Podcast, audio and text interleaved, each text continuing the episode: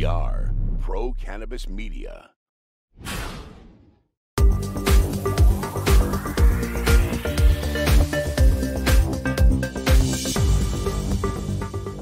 Hi, everyone. Welcome to another very special edition of In the Weeds with Jimmy Young. And today we're very proud to be joined by Valerio Romano. He is a very well respected attorney in the cannabis space, not only here in Massachusetts, but also all the way to the left coast to California, where he went to the University of San Francisco underground and undergrad, and also uh, to their law school. So, Valerio, thank you so much for joining us today. Thanks, Jimmy. Happy to be here with you virtually. There you go. And that's the new normal these days, right? Is that it's just the way everybody does business, I guess.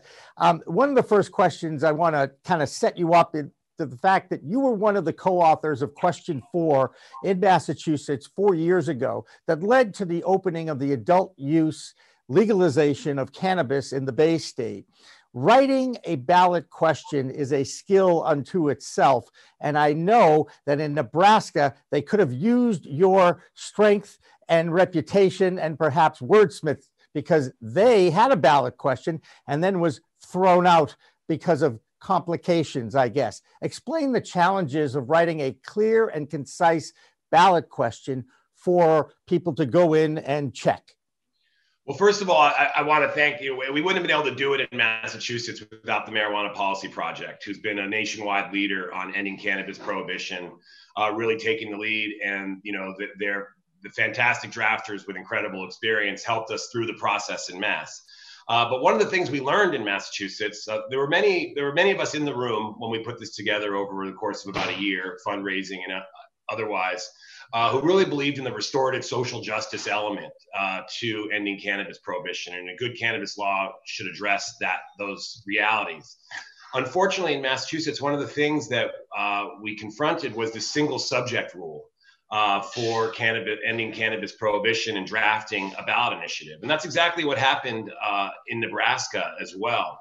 So, you know, the, the basics of that law was to uh, give a constitutional right for people with serious medical conditions to medically use cannabis, uh, subject to a recommendation by a physician, uh, cultivate it, produce it.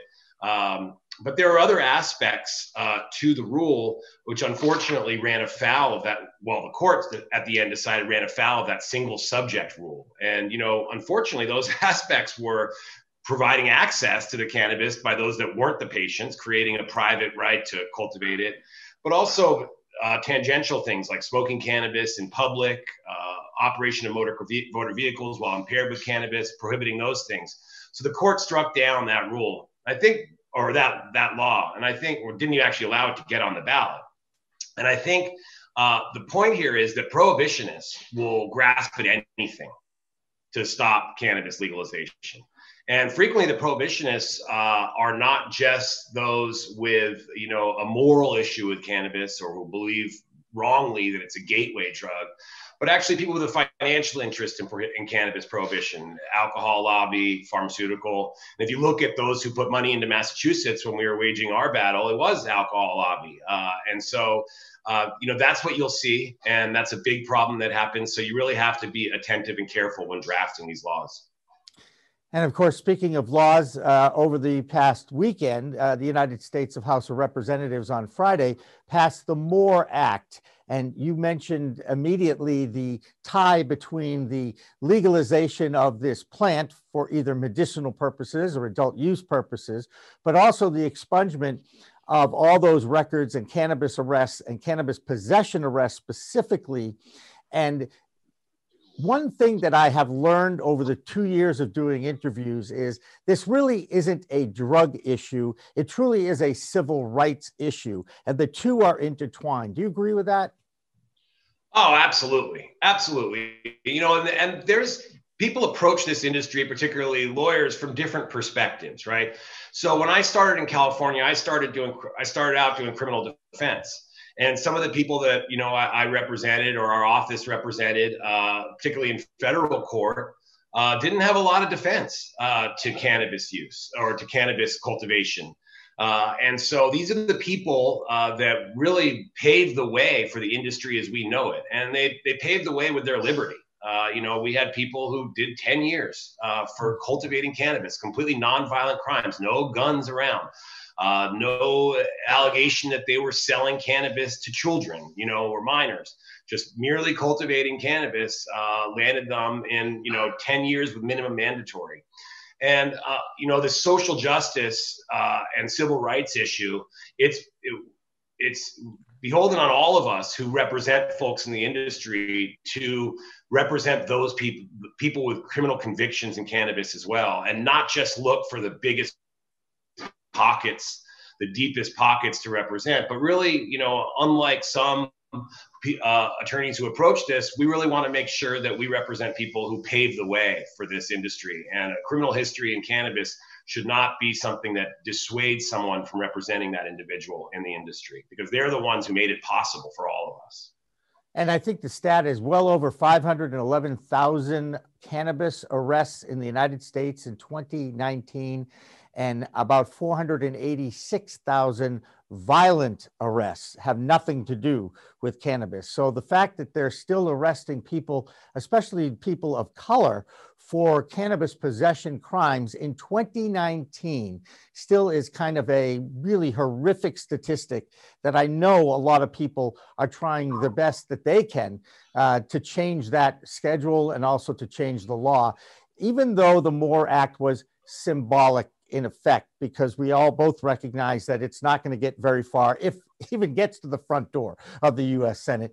Um, was it still worth it to take that vote to send a message to the people that uh, the uh, House of Representatives, anyway, understands that 68% of Americans want this plant legalized? Yeah, when almost 70% of Americans, you know, support legalization, uh, you know, even it's the majority of Republicans support legalization. Uh, it's you know it's really hard to not take that sort of vote in the House of Representatives. But unfortunately, in the House, it was basically on party lines. Just a few people on each side crossed uh, crossed over.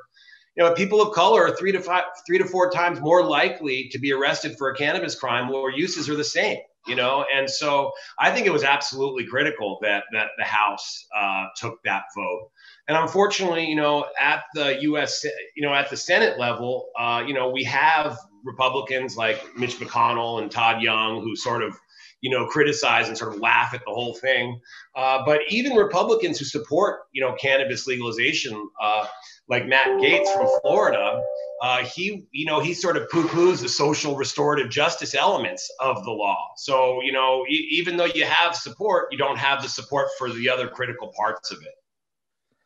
Why, why do people want to still get into the cannabis business right now, Valerio, with all these regulations, all the compliance issues? It's still a Schedule One drug as of today. Why are people lining up with their checkbooks trying to get into this business? Well, I wish more people were lining up with their checkbooks. You know, financing can be the hardest part of the industry, right? Finance, particularly in Massachusetts, financing and acquisition of property for retail can be the hardest part, uh, and, and local permitting. But you know, I mean, there's this perception of a green rush, uh, you know, and so there, there's that idea that, that there's so much money in it, and unfortunately, cities and towns and and and also the states have the same perception, right? And so they think there's all this money in it, and anybody's getting in it is going to be flush uh, until you know the federal prohibition on taking regular business deductions, 280E goes away uh, there isn't this green rush. There isn't this incredible amount of money, and and and municipalities and states who have been locking people up for decades for paying their bills with cannabis, uh, as Dave Chappelle said, shouldn't be now paying their bills with cannabis uh, and, until we get a real a real change. Um, but some people also are really dedicated to the plant and they love cultivating it and this is really important part of their lives. It's uh, you know and so there, there's that aspect to it. I mean so many growers want to get involved within massachusetts. You call it a tier one grow but you know 5000 square foot or less grow. And they just don't realize how much it's actually going to cost to open at the end of the day between state local licensing building out the grow and compliance with the state regulations including security. So it's really expensive. But then it's also a really interesting uh, industry as well. I mean, if you're in, if you know about retail, branding, there's incredible amounts of science involved with it. So for those for those that want to run a, a very sort of complex and interesting business that allows them to create these fantastic brands. Uh, it also, you know, attracts those folks. Uh, and then there's a lot of people just don't get it either, right? If you ever go to a cannabis convention uh, or, or meet people who are getting in, they just have no business sense whatsoever. So, uh, so, so that's the other reason people get in because they don't know what they're getting into. And when I speak with new clients, I, you know, I always tell them it's going to take, you know, four times longer and cost four times as much uh, to get involved in this industry as they might think. And that, I think that's critical. And I think it's also very interesting to point out uh, because even those of us who may not be the smartest or the sharpest business people and are involved with MRBs, marijuana related businesses, don't realize that even though you aren't a plant touching business, if you are still taking cash or any kind of remuneration from those that are in the plant touching side of the business, you're still considered part of the business and you can't do banking in the United States. Uh, that was one of those, oh, um, I don't know, maybe it's a rite of passage that my company had to go through uh, within the last year. But I, I do feel like now I'm, I've, I've lost my cherry. I'm part of the business, I embrace it. But I do worry about the money grab. I'm worried about how, yes, I recognize how challenging it is to build capital and, and how uh, many injustices have been and how many barriers to entry there have been for those who've been most affected by the war on drugs. But in a capitalist society, Valerio, money dictates a lot of direction of business and politics. Can cannabis as we know it survive? Oh, absolutely. Well, first of all, on the banking issue, there are some banks, you know, Century Bank in Massachusetts was foremost, but there are the others that are jumping on. You don't have the robust suite of banking services, but you have a checking account, you have payroll. Uh, you know, these, the cannabis businesses have access to for their their customers to use debit. Uh, you know, um, so, so there is some banking, but there isn't the traditional loans that you might you might get. You know, uh, and there's also this federal tax issue. But I think it absolutely can survive. I mean, there's great momentum at the federal level. Uh, we, you know, we now have a president-elect who uh, may be more willing uh, to move this type of legislation forward. Uh, we could see what's going to happen in Georgia. Uh, you know, there's a couple really important Senate seats up. Uh, you know, and so I mean, I have a lot of faith, uh, and particularly when 280e, uh, that federal prohibition on regular business deductions, um, Internal Revenue Code Section 280e, when that goes away, which the MORE Act would effectively do, and there are other there are other attempts to do it, safe banking. Uh, that would uh, make a huge difference. And I, I, have a lot of faith, and I think that cannabis uh, will survive both for small operators as well as larger multi-state operators. Yeah, and that that's really the, the follow-up question I had is can MSOs, multi-state operators, and craft farmers, small mom and pop type operators uh, survive? And is there an equal and level playing field uh, inside each state wherever they both exist? Well, I can't speak to all states, uh, but you know, Massachusetts and California, where I'm barred, uh, where I'm an attorney. Um, I think they can actually. I mean, CommCan in Massachusetts is a great example. A brother and sister started this business, no multi-state operator affiliation, and they're largely thought of as the best cannabis operator in the state. Uh, you know, and so uh, you know they can survive. Um, you know, and they can actually work together. I mean, multi-state operators have taken a big hit in the last few years with the capital markets falling apart. And so, I mean, you can look at stock prices, uh, you know, and the availability of funds and and what the multi-state operators uh, are able to do, particularly in Massachusetts. Uh, so, you know, I, I think they can survive. But the important thing is to allow them to work together. And so multi-state operators uh, were particularly interested in Massachusetts and infusing capital into the industry. If it costs you know a minimum of a few million dollars you know call it five million dollars to open up you know 25000 square feet of cultivation and we need you know maybe 6 million square feet to actually satisfy the demand and we probably have 350000 square feet of operational cultivation today there's a long way to go and we need that money to come in and unfortunately what happened in massachusetts is any multi-state operator who tried to invest in the industry was looked at, you know, almost sternly and, and with a lot of skepticism. And the, the, Boston Globe was beating them up. And and I worked uh, with those operators during that time, and I didn't know of one financing or loan agreement where that multi-state operator was trying to take advantage of the smaller business person who was trying to get in the industry. Uh, they were all incredibly fair, uh, reasonable, reflected fair market value terms uh, for cannabis contracts. And really, Massachusetts blew it. We had the opportunity for these operators to come in and infuse the hundreds of millions of dollars of capital that we needed, and we chased them out of the state. And I'm hoping that future jurisdictions that come online uh, don't make the same mistake because that's why there's you know very few cannabis licenses given to social equity and economic empowerment applicants. There's very few open nationwide. It's like four percent of these businesses. And so we really need to make an effort to allow the multi-state operators uh, who come in with good intentions to invest in this industry. And this is really the shortcoming of all these restorative justice uh, elements of any law. And the MORE Act tried to address it, right? There's this 5% uh, of sales that go into this fund that's supposed to uh, infuse capital into these communities that were disproportionately impacted by the war on drugs. And so we, we're failing at that in Massachusetts incredibly, despite the lip service that's given to that did the delivery license element and initiative by the Cannabis Control Commission to give a three-year op, um, advantage to social equity applicants for those delivery licenses. Is that good enough, Valerio? No, no. The delivery licenses in Massachusetts, uh, unfortunately, uh, you know, there's this big this big scare of the existing licensed operators that the delivery licenses are going to give this incredible advantage uh, to folks who haven't had to go through the hurdles and the work and spend the money. But no, the delivery license in Massachusetts needs to have a brick and mortar. They need to have a warehouse. They need to follow all the security regulations. The cities and towns, in order to site one of these warehouses, typically almost universally, with very few exceptions, have a special permit requirement. You need to hire engineers and architects to apply for your special permit. You need to, you know, provide engineer, engineered plans, site plans. You need to hire counsel. There's incredibly, you know, stringent and confusing regulations surrounding the delivery licenses. We're waiting the final version to come out um, from the Department of Regulations. So you need special permit, property acquisition, security. You know, to open even open one of these warehouse uh, deliveries. Five hundred thousand, seven hundred thousand dollars all day long. It's not this thing where somebody who has, you know, access to twenty-five grand with them and their brother uh, can get into this industry. It's far, far more than that. Uh, you know, and the, the commission, unfortunately, they've so it's great they've reduced the license fees for these delivery licenses in, in, in their new vote uh, passing these regulations a few days ago.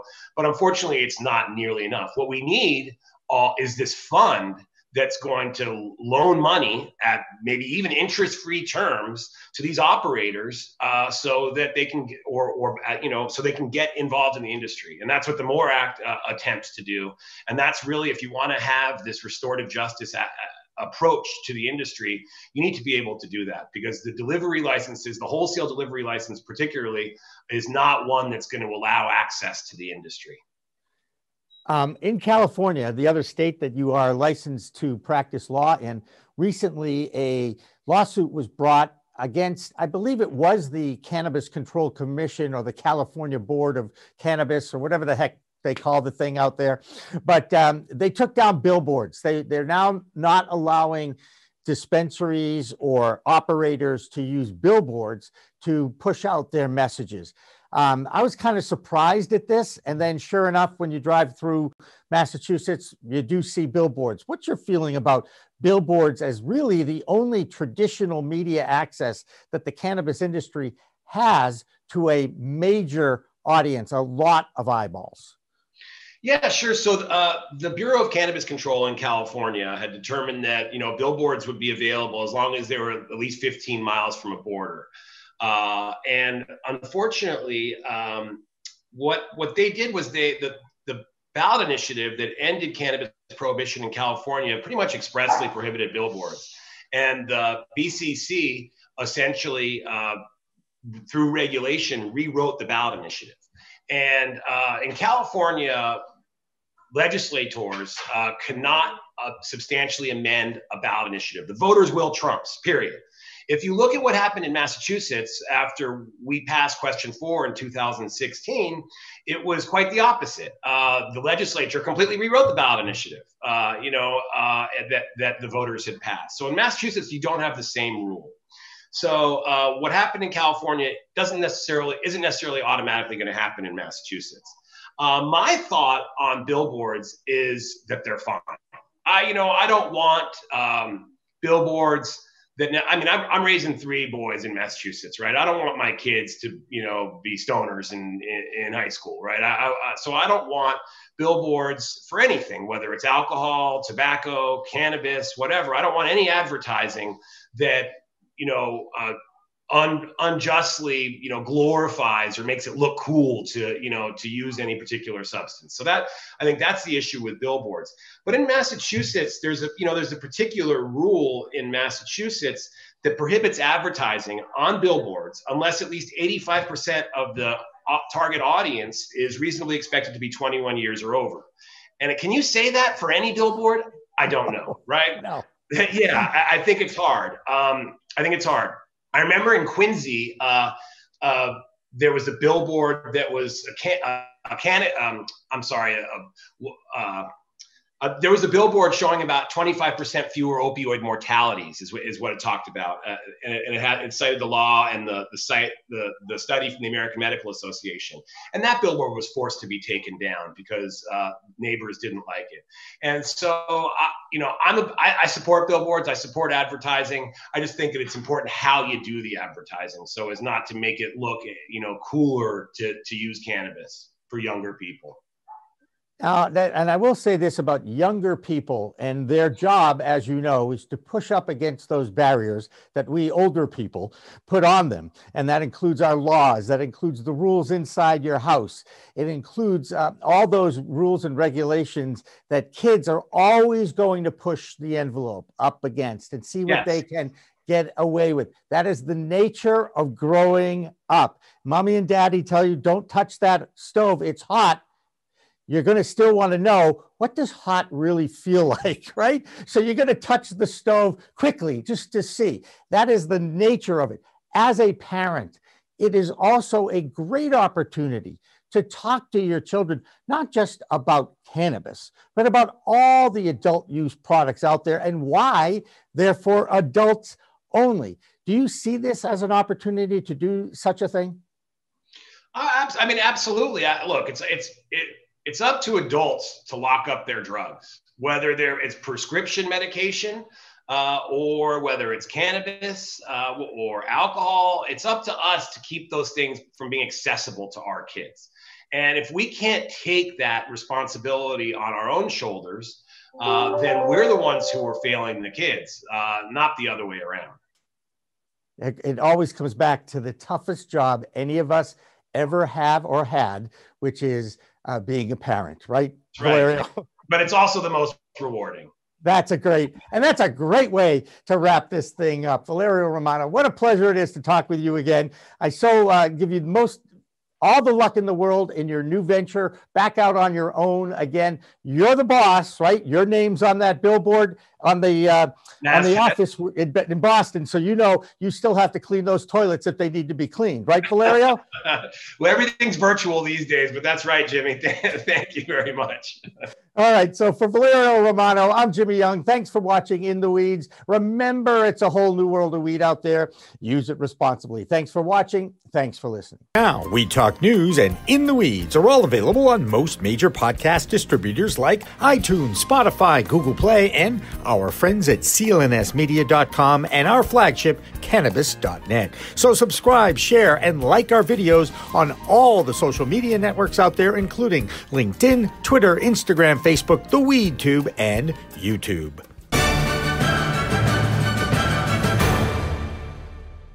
Weed Talk and In the Weeds are two productions of Pro Cannabis Media supported by Revolutionary Clinics, one of the top medical cannabis dispensaries in the Massachusetts area, now with three locations in Greater Boston, two in Cambridge, and one on Broadway in Somerville.